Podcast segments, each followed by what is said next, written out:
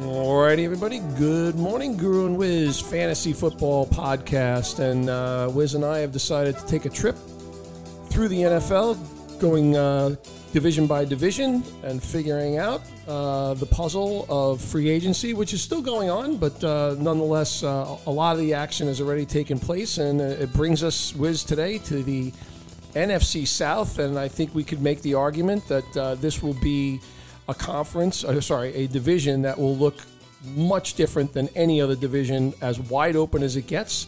Uh, I think you and I have some opinions, but uh, certainly a, a, lot of hope for all of the teams here as uh, Mr. Brady has moved on and uh, a lot different uh, landscape to, to, to, canvas here. Wiz, Wiz, how you doing? I'm doing well. Um, yeah, I think a case to be made for any of the four teams in the NFC South. I have a, a, pretty strong view on one of the teams, uh, as I believe you do as well.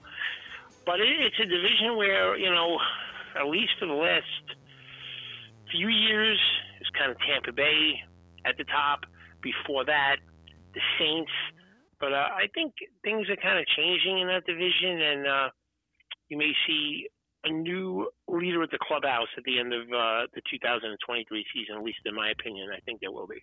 Yeah, I, I don't disagree with that. Uh, we're gonna, we'll kick off with the Atlanta Falcons here, and the Falcons came into free agency with a, a with a lot of money to spend. Um, I think if I was a fan of the Atlanta Falcons, I'd be scratching my head a little bit about some of the moves. They, they did add a number of players on defense, no question about it. Uh, Jessie Bates uh, formerly of the Cincinnati Bengals. Uh, the Atlanta Falcons have not been known for their defensive prowess over the years, and uh, definitely trying to work on that side of the ball. Um, I think they're taking some chances here uh, coming into the season. Uh, you know, Marcus Mariota's moved on. Desmond Ridder was unimpressive as a rookie. Um, they've added Tyler Heinicke here at, at, the quarterback position. Arthur Smith um, tried to tried to make a couple of maneuvers with some familiar familiar faces that he's had before on his roster, but nonetheless, Atlanta has struggled over the last couple of years. And uh, I don't know, Wiz, I, I, take a look at the amount of money, like I said, that I thought Atlanta had to put to work, and I'm not sure um, that this is going to kind of generate a lot of excitement within their fan base. Yeah, I mean, when I start thinking about Atlanta, I'm just puzzled by that Ridley trade. Um, you know, I, I don't know I, I just don't know if if they just couldn't come to an agreement or both teams wanted to move on. That, that seemed a little that was strange to me. But yeah, I mean, you look. I don't like I don't like Desmond Ridder. Um, Taylor Heinicke is going to come in there. I don't know what that's going to look like. I could just see Heinicke playing some games. Um, and when you look at what they've done, it, it just you just get the impression that the Falcons are going to run the ball and run the ball and run the ball. Uh, their offensive line was much improved. Uh, Jonnu Smith comes over, is going to be a lot of 12 personnel. Uh, you'll see Kyle Pitts, I think, playing on the outside a little bit more, with Smith playing, um, you know, in the line at, at, tight end. Mack Hollins is there. I, I, I really don't love the makeup of the team, but they were able to run it. So if their defense improves, um, you know, what, what can you say about the Falcons? I, I think they have still a long ways to go in terms of uh, getting to some of the other teams, um, but um, it just appears to me that they're going to continue to do what they did last year and uh, and run the ball. Yeah, and, and, and, and that's not denying that Tyler, Tyler Allgeier as a as a rookie in the league uh, didn't have a good season last year, right? Uh, I think he was uh, either at or right around a thousand yards. Um, they had a couple other young guys uh, in addition to the old man Cordarrelle Patterson, uh, Avery Williams, Caleb Huntley. So there are some young names here, yeah, but Drake London, I, I don't know. Let, us see what happens. But I, am in agreement with you. Ridder wasn't all that impressive, and, and, I'm not sure how much of a difference or you know what that quarterback battle looks like. Uh, but but granted, I think you make a good point that Atlanta does have a decent offensive line, and uh, uh, working the clock is probably going to be their biggest uh, biggest offensive achievement uh, over the course of the season. Yeah, there's there's no question about that, and uh, yeah, I mean we could we could move it along to uh, to you know the Saints, who they got Derek Carr and Jamaal Williams. I think something that's that's been kind of like under the radar and uh, not talked about much, but I I think there's a very good chance that Alvin Kamara is going to be suspended or miss uh, a lot of this upcoming season. So it, it, the Jamaal Williams signing is a good signing, but he's just a different type of player than Kamara. Um, you know, they they need Mike Thomas to somehow, after three or years of of doing nothing, to become back at least be a complimentary receiver to Chris Olave, who is somebody that I really like, and of course the the signing of Derek Carr. But I don't know. I just think the Saints, when I look at them, the defense has always been pretty good. I just look at them and I, I just think you're not going to get Kamara for at least most of the season, in my opinion, if at all this year, um, with that pending case that he has. Um, I just think the Saints are in the mix but unlike years past, I, I don't put them as a favorite at all to win this division.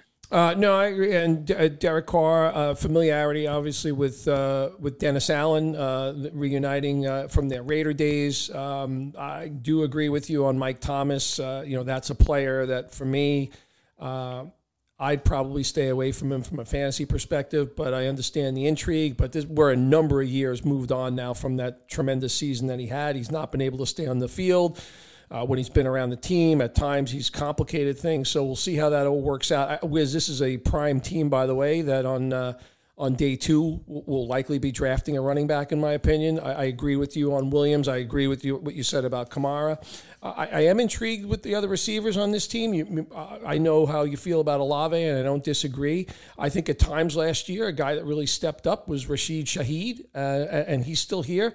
And I think Ju- Juwan Johnson was re-signed, right? And um, I think there was a period of time in the middle of the season where Juwan Johnson was a, a top three tight end for fantasy yeah, I think to your point, those you know those receivers are going to uh, you know have room to improve and have to get uh, an upgrade when you're ranking those players uh, with Derek Carr there, who likes to throw the deep ball. So they, there are some key guys in offense, but man, when when most of your offense has been around uh, a player that is probably not going to be on the field that much this year. There are a lot of adjustments to make, especially you're bringing in a new quarterback. So I like some of the players on offense, um, but I just think they, they're they're just another team in that division who could win the division and will be battling it out. But uh, I prefer another team in that division, and uh, and I, I think they'll be okay. The Saints during the year, but. Uh, certainly not a favorite where they've been uh, projected to certainly be at the top of the division or near the top of the division these last few years. All right, on that, let's move to Tampa Bay before we uh, cap it off with the Carolina Panthers. And Tampa Bay is in complete transition. With they've actually not made many moves in the offseason. Uh, the two main signings that they made were uh, Baker Mayfield at quarterback and Chase Edmonds at running back. Uh, they made more news by the players that are no longer here. Uh, this was a team really built to win in the last couple of years. Uh, obviously, they did win one Super Bowl in the last three years. Uh, disappointment the last two.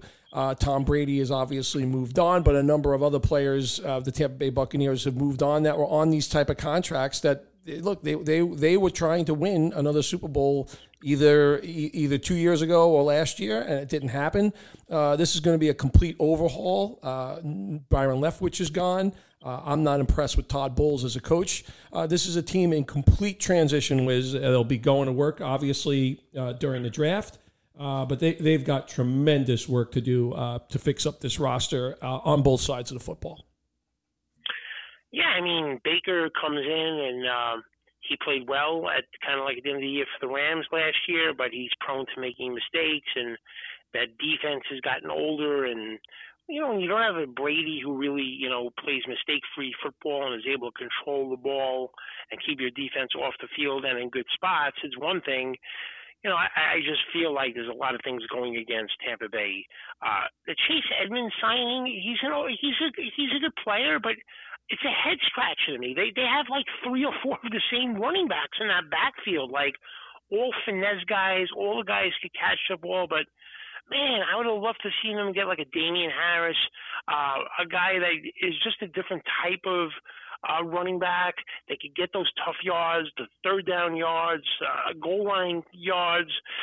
Um, so I don't know. I, I see I see a fair amount of regression coming up for Tampa Bay this year.